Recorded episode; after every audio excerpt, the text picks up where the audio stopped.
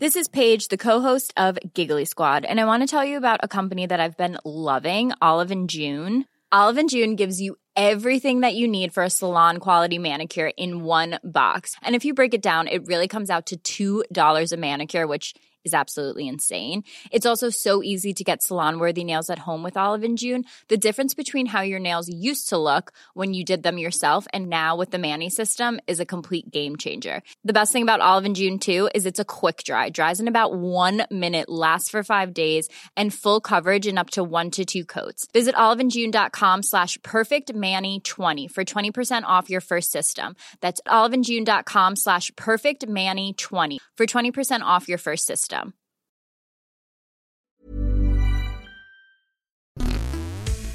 You're listening to Tech's Message, the UK focused technology podcast with me, Nate Lanxon.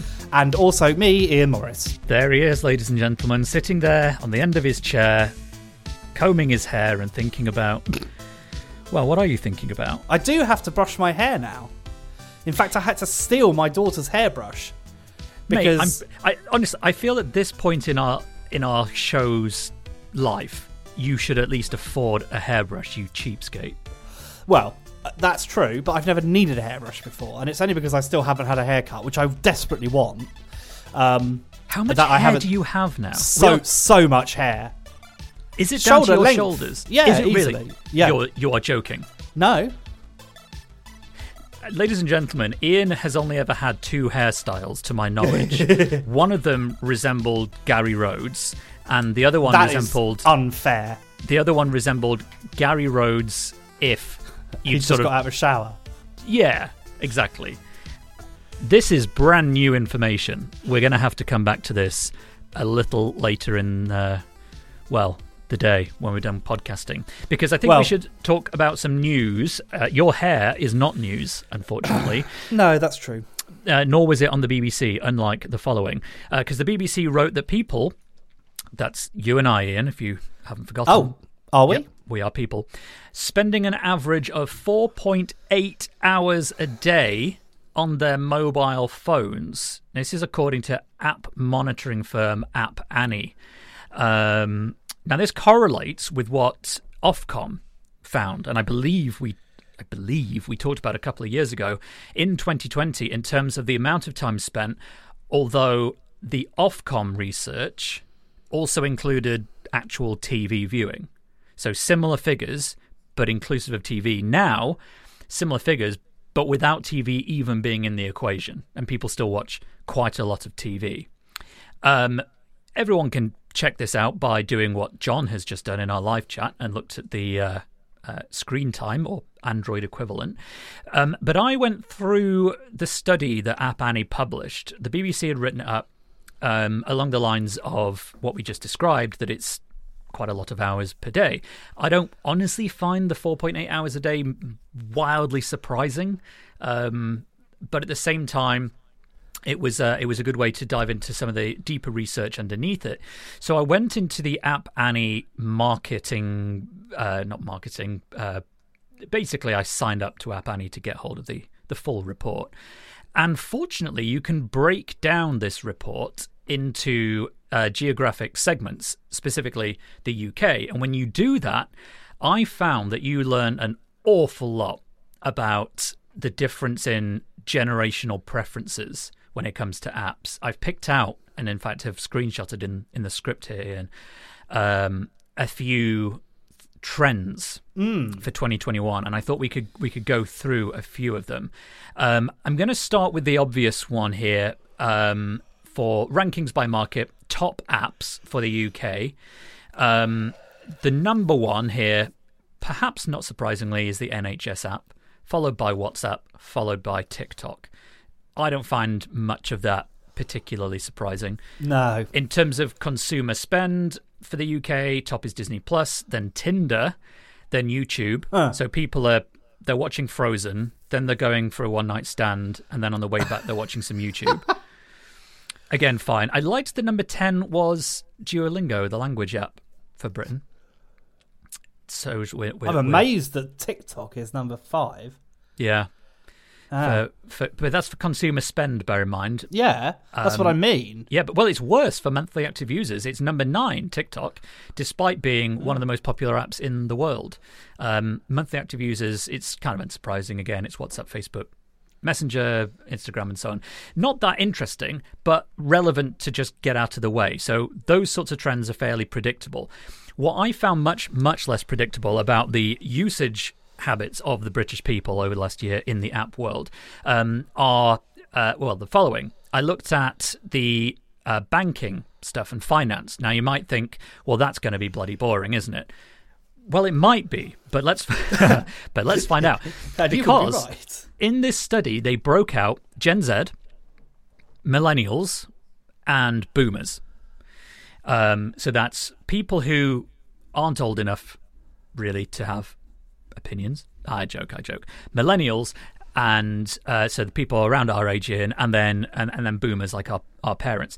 And the number one finance app for Gen Zs for the kids is called Cash App, which I've never even heard of. Followed by I have. have you?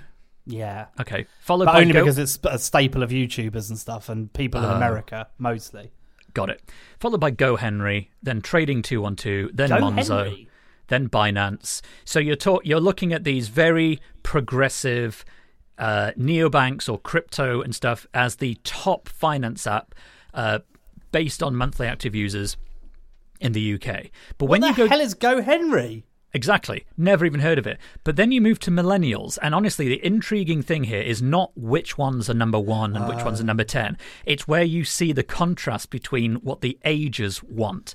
So that's for Gen Z. For millennials, the number one financial app is My Argos card, not Cash App.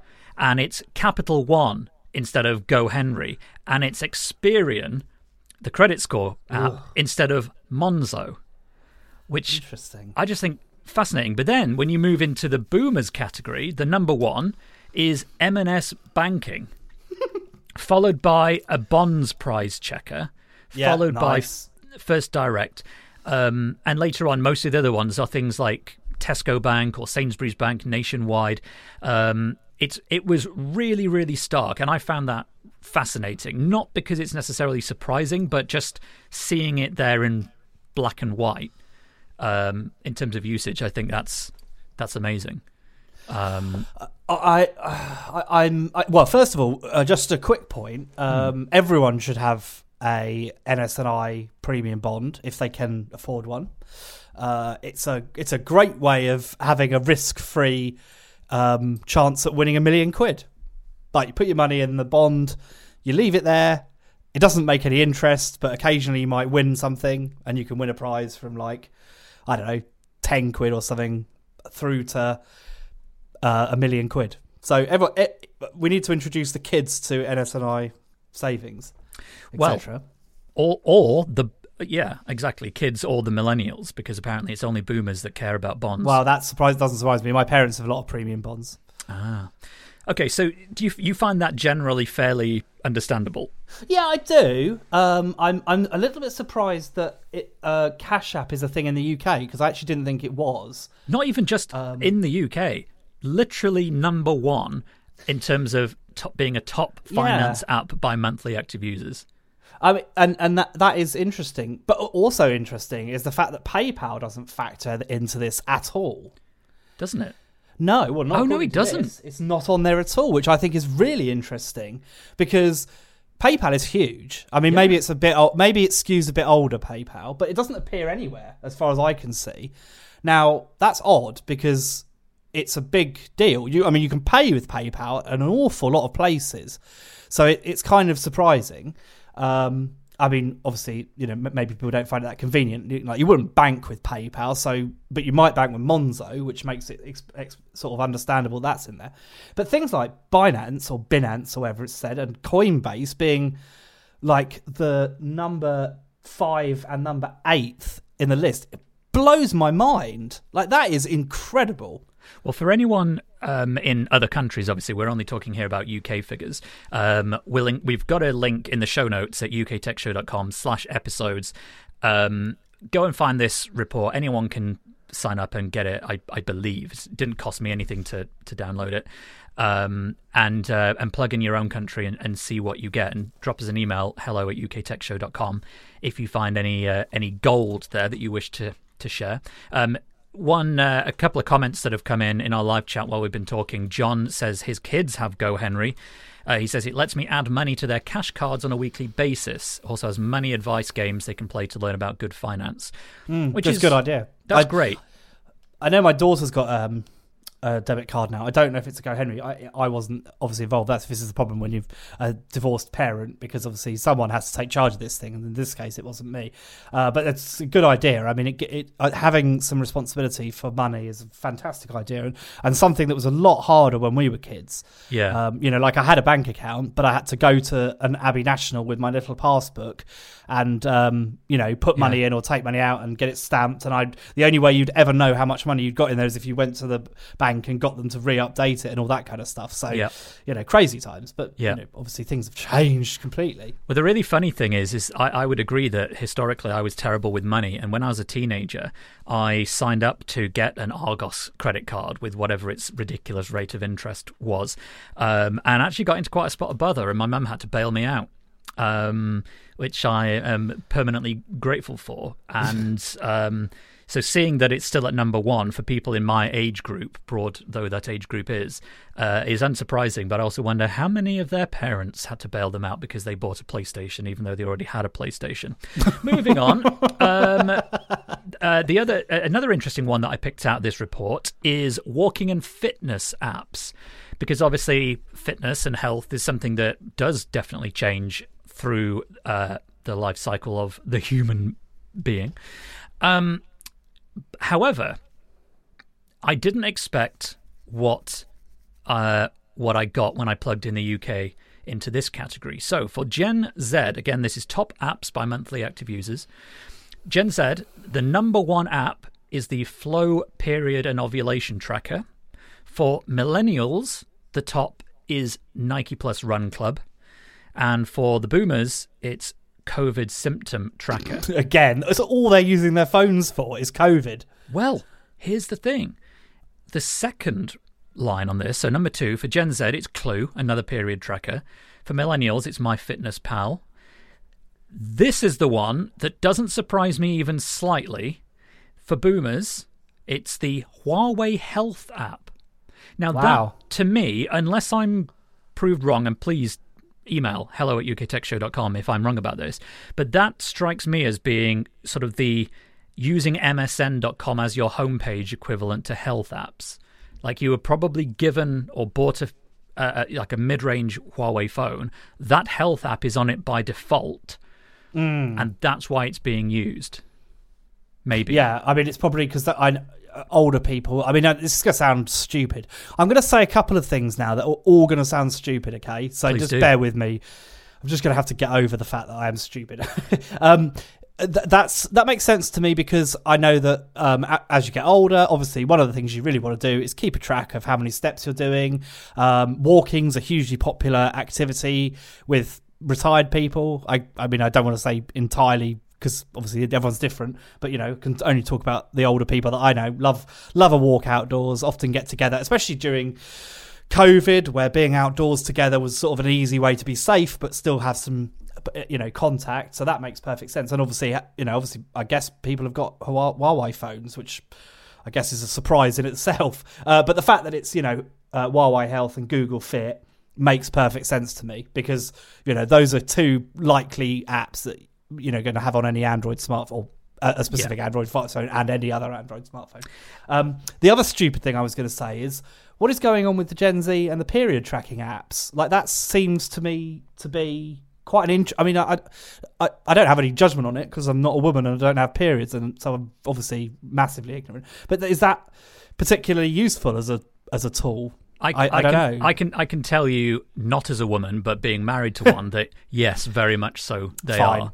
Um, they're fascinating, actually. Um, not that I'm going to ask my wife to post a screenshot of hers in the chat, but we do routinely look at them, and it's it's it's very interesting. It is good, uh, but yeah, I mean, three of the top five Gen Z apps in terms of uh, uh, for for health and fitness in the UK are all to do with period tracking. Yeah, I mean, and I- not, I know what you're none, none of which are in the millennial one or or the boomers No.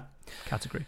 and, and and very little in terms of normal fitness tracking. But then I guess that would make sense because if you're young, you just have to worry less about the day to day step count because you're probably fit and you you know probably got all sorts of things going on like going to the gym anyway. Yeah, Uh, whereas real- as you get a bit older, you have to track every single step and be like, well, I did do ten thousand steps, hurrah for me. It's just one of the things I found really interesting about this is that none of it is necessarily hugely surprising, but when you see it in black and white like this, um, it's like Gen Z is not so much worried that they're going to die, but just checking that everything's on time. Millennials are like, yeah, probably still got time to not die early, so let's do some exercise. And then in the oldest generation, they're not remotely bothered about um, about period tracking because obviously for older generations that was not an issue anyway. Um, and it's it's more about COVID and checking symptoms. It's just really really interesting. Um, one thing I just wanted to mention. Adam in our live chat asked if there's no mention of Gen X. Uh, there is. It's just that they um, App Annie grouped Gen X and Boomers to be one sort of massive generation. So it applies to all Gen X people, which is basically, Well, as far as they're concerned, anyone over 45. Interesting. Well, mm, that's not quite right, is it? Because isn't Gen? What what am I? I'm not a millennial. You're Gen X, just. Am you're, I? Yeah, because I'm at the very oldest end of millennial, and you're at Right, the very okay. youngest end of Gen X. Great. Okay, so I'm I, I should be using one of those five apps, none of which I use. Exactly, and I should stop using period apps. um, although I have to say, Kate has posted a screenshot in, uh, She in the- has. in, the, Discord, so I have I have one additional question. Does it use body temperature? Is that it what- does. It, right. Okay, that's interesting. Yeah, yeah, okay. I didn't And it's- realise that that was a sort of an accurate um, thing. But anyway, it's Yeah. very interesting. It is. Well, one other thing that's interesting that I picked out of this um, for the um, uh, for the UK uh, App Annie study uh, was around was around jobs, and this one I would say is I don't know. I found it maybe is a little depressing, um, but a lot of breakout apps, i.e., apps that got a surge in downloads, were to do with finding a new job. Um, Sonic Jobs Search specifically was the number one in the UK. That's what they called the job serve jobs the breakout job searching platform for the UK. But lower lower down that list, you also include Indeed. You include uh, Deliveroo Rider, which is the sort of the uh, delivery side of the Deliveroo business as opposed to the ordering side, um, which I, I thought was quite um, quite stark. You know, I'd love to see what this was for 2019. I didn't I didn't see that, but in terms of growth, 2020 to 2021, job searches have obviously skyrocketed. Yeah, I mean, no surprise there. That I mean, there has been some discussion, hasn't there, about like everyone quitting their jobs and going off and I don't know, getting other jobs or not getting jobs at all. Um, there's a whole um, subculture in China that that is, is lie flat. Um, there's a whole generation of people who just are opting not to do any work at all and just uh, they'll do like two or three days a month or something to earn enough money to eat and then just do nothing the rest of the time. Um, and I've heard a lot about other people quitting work and like you know just opting out not opting out but you know trying to maybe make their own way in the world rather than relying on someone else giving them a job uh, which i suppose is a, a good thing but also Yeah. You know switching jobs you know this this is part of the problem with the economy as it stands now you know people are not paid enough particularly in the uk i feel um, so they're obviously going to just keep switching jobs because one of the good ways to get a pay rise is to change jobs one of the only times you'll ever get a pay rise. But of course, all these companies could s- sort of retain their talent by just sort of giving more fair monthly, well, you know, more fair pay reviews and, and sort of making sure that people want to stick around. Well, if you have been, um, if you found this very interesting and would like to give us your take, please do send us an email hello at uktechshow.com. We'll include a link to this App Annie study and the BBC story that I first saw it written about in at uktechshow.com forward slash episodes. Look up episode 263. You will find the links in, um, well, in there.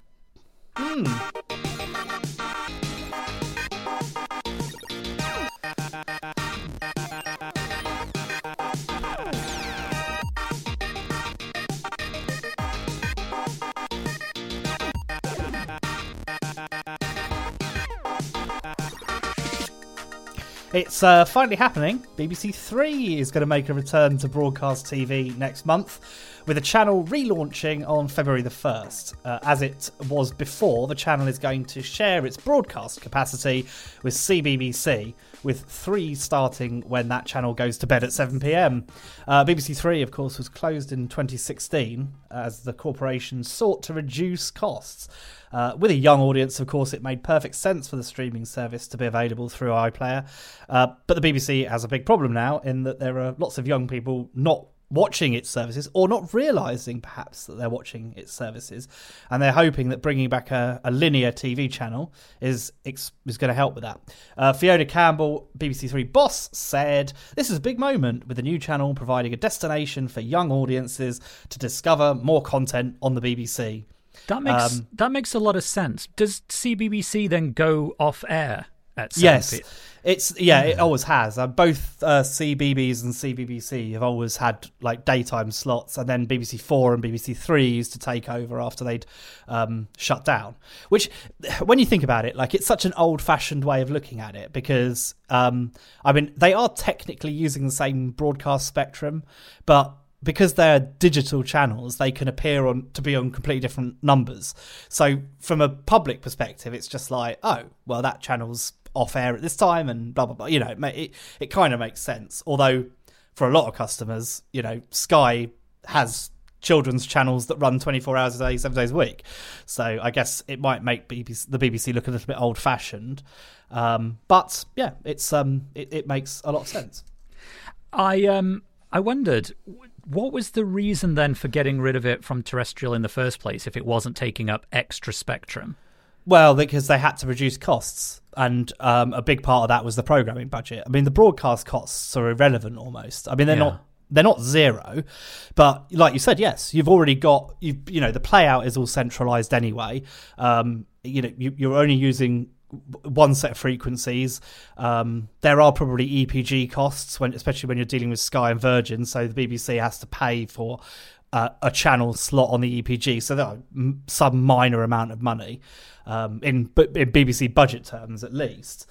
Um, so yeah, you know, it was it was all about the cost of programming, and I guess sort of having to because you, if you've got if you've got a, a scheduled channel, you have to fill it with a certain amount of programming every year.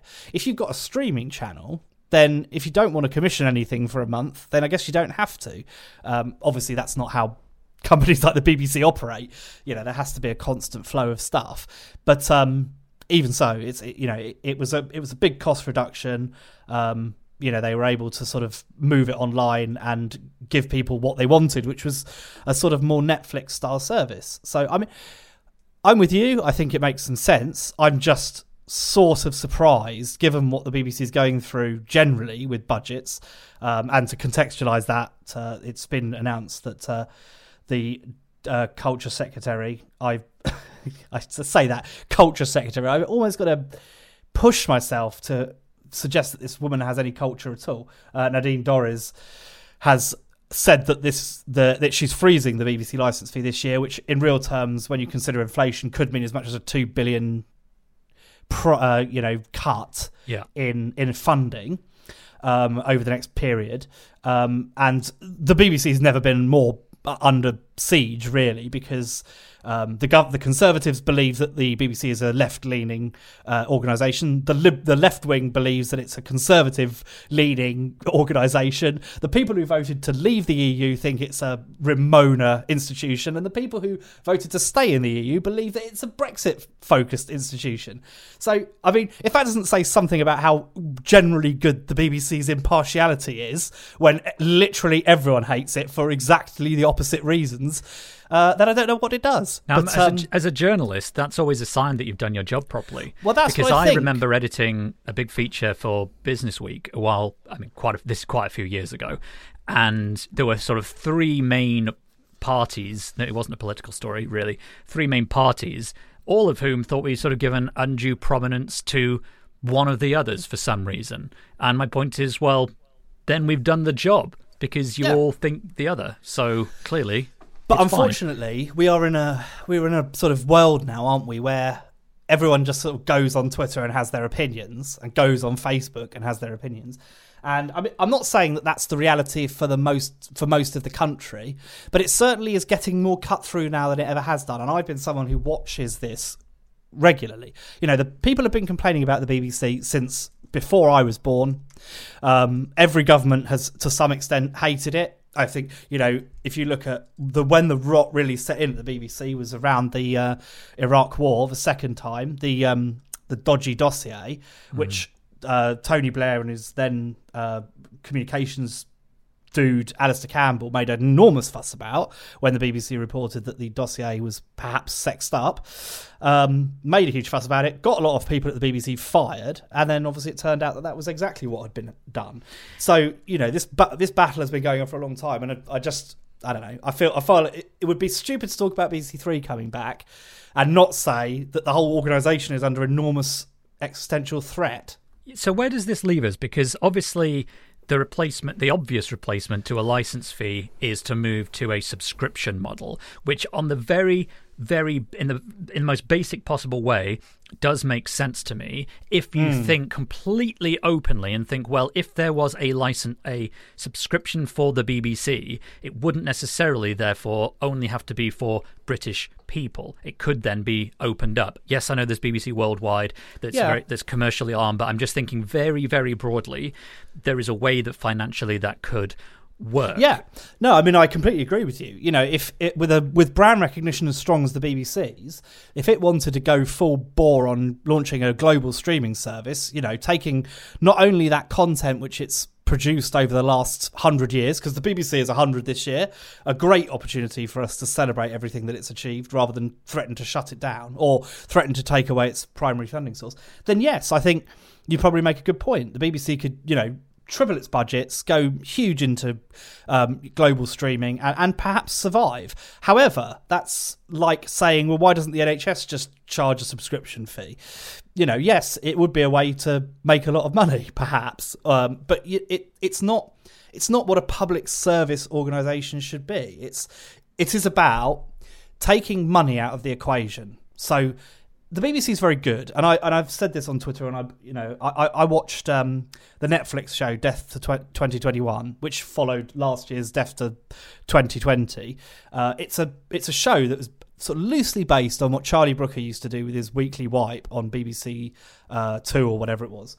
Um, uh, but it's a it's a shadow of its former self. It, it lacks the satirical bite. It doesn't have that British sensitivity because it's now appealing to a global audience you know what we need in this country and and someone made me laugh on twitter said you know what is it exactly this government is proud of for you know when they say britain's the best country in the world what exactly is it that they're thinking about when they say that? Because it's not the nhs because they're trying to ruin that. It's not the bbc because they're trying to ruin that. You know what is it? And it, it made me laugh. But we need to have an organisation that is focused on the uk we're living in an already quite global world, I don't think it hurts us to have something. And I'm going to sound like a bloody flag waver now, but you know, but there there is something to be said for having something that's British.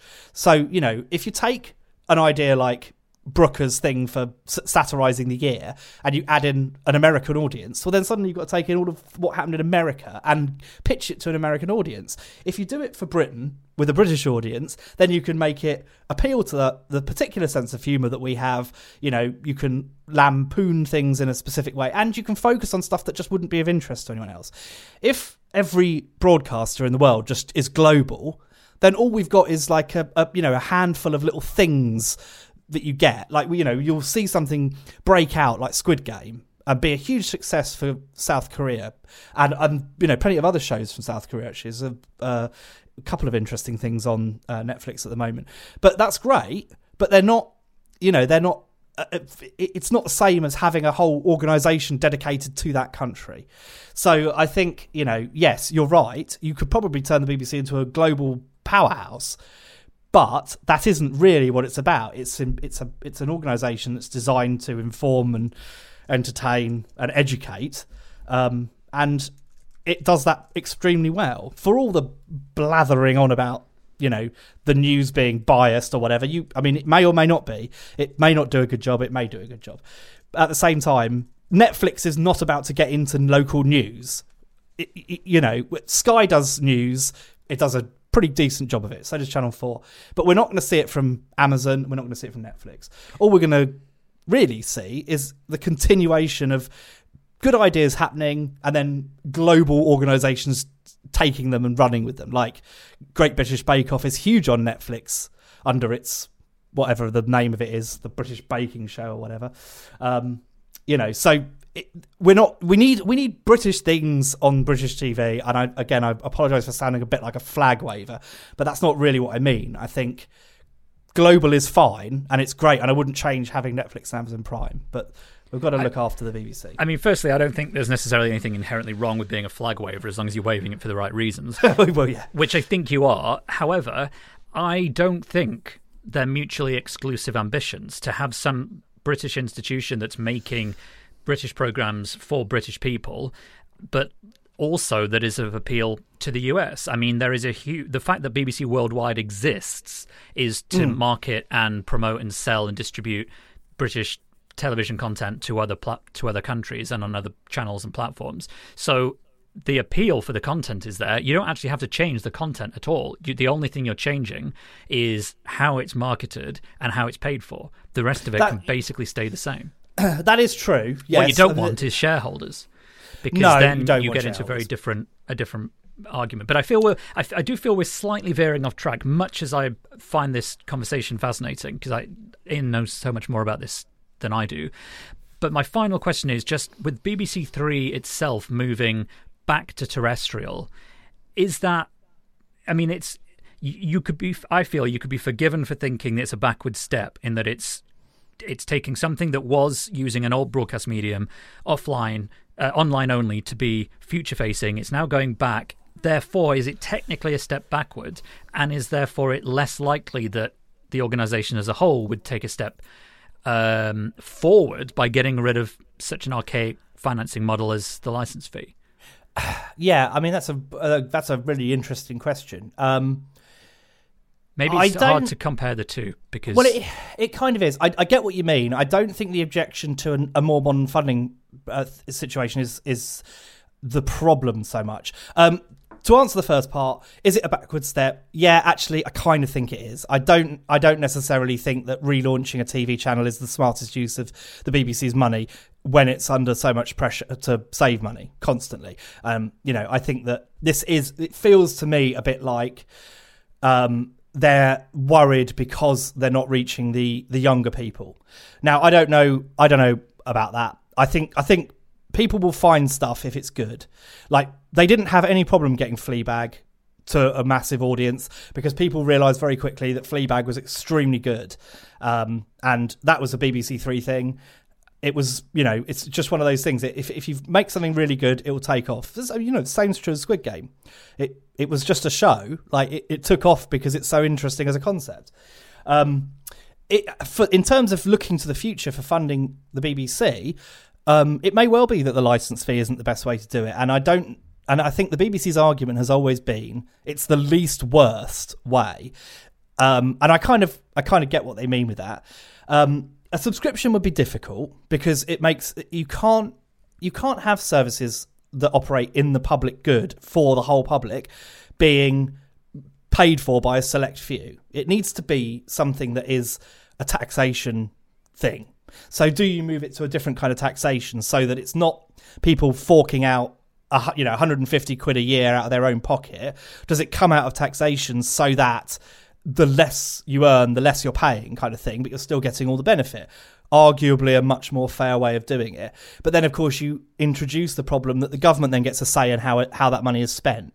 So, unless you're going to say, right, the BBC will now be governed by a completely impartial organisation to which the government has no say, and we're going to give it this amount of money, which will change every year based on inflation, and no one can say anything about it until there's a you know until the law changes then maybe you could do it, and that and that money could come out of some other kind of tax. But you, cannot have a situation where the government is able to say, "Oh, you've done a lot of reporting on the parties at number ten. Uh, we're now going to say that not only is your license free frozen, but we're actually we're going to put a stop to it completely." Because how is any organisation going to be impartial when the threat of defunding is looming over them at any stage? That is a very prescient note to end on. Um, and I think will stir up some thoughts in our audience. If you are said audience and you have had said thoughts, then do let us know. Hello at uktechshow.com. Let us know your views on anything, but in particular, the BBC. Well, I want to quickly thank patrons for supporting us directly, uh, such as Christian Steckler, uh, Kalanish, Chenami Worth. I do hope I pronounce your names right. Uh, you can join them and get the full version of Tech's Message ad free, uh, join our live audience for every recording, and get our sister show extra message. You can learn more at patreon.com forward slash UK Tech. And if you're one of them, you're about to hear this week's third discussion story, all about Clarkson, Hammond, and May's DriveTribe. It's at this point in the show, of course, that we want to check in with our good friend Mr. Tom Merritt and find out what you've all been missing by only listening to us on a Sunday instead of him every day of the working week. This week on Daily Tech News Show, 3D printing OLED panels, Google picks on Apple for not supporting the RCS text message standard, why Wordle's creator refuses to make money off it, Second Life wants a second chance in the metaverse, and the truth behind the attack on Ukraine's websites. All that and much more at dailytechnewsshow.com. Ian, in our live chat in our Discord, has just been posting photos that you took these, didn't you? Yeah. Of Top Gear Dog back when Ian was on. Uh, on the show, uh, we we had a good chat about Top Gear Dog, and in fact, behind the scenes of aforementioned Lot, dogs. Lots of photos of her just sort of um, sitting around, not being yeah. very lively. this is exactly the problem, and that's why she was never really on it for very long. Well, if those interest you or you want to hear that discussion, do consider joining us as a patron. Patreon.com forward slash UK Tech. Or if you would like to support us for free, it's super, super valuable. And thank you to everyone who does it. You can do so by leaving us a review in Apple Podcasts or wherever you get your podcasts from. And I think on that note, there's literally nothing else to say except for this. Goodbye. Even when we're on a budget, we still deserve nice things. Quince is a place to scoop up stunning high end goods for 50 to 80% less than similar brands. They have buttery soft cashmere sweaters starting at $50, luxurious Italian leather bags, and so much more. Plus, Quince only works with factories that use safe, ethical, and responsible manufacturing. Get the high-end goods you'll love without the high price tag with Quince. Go to quince.com/style for free shipping and 365-day returns.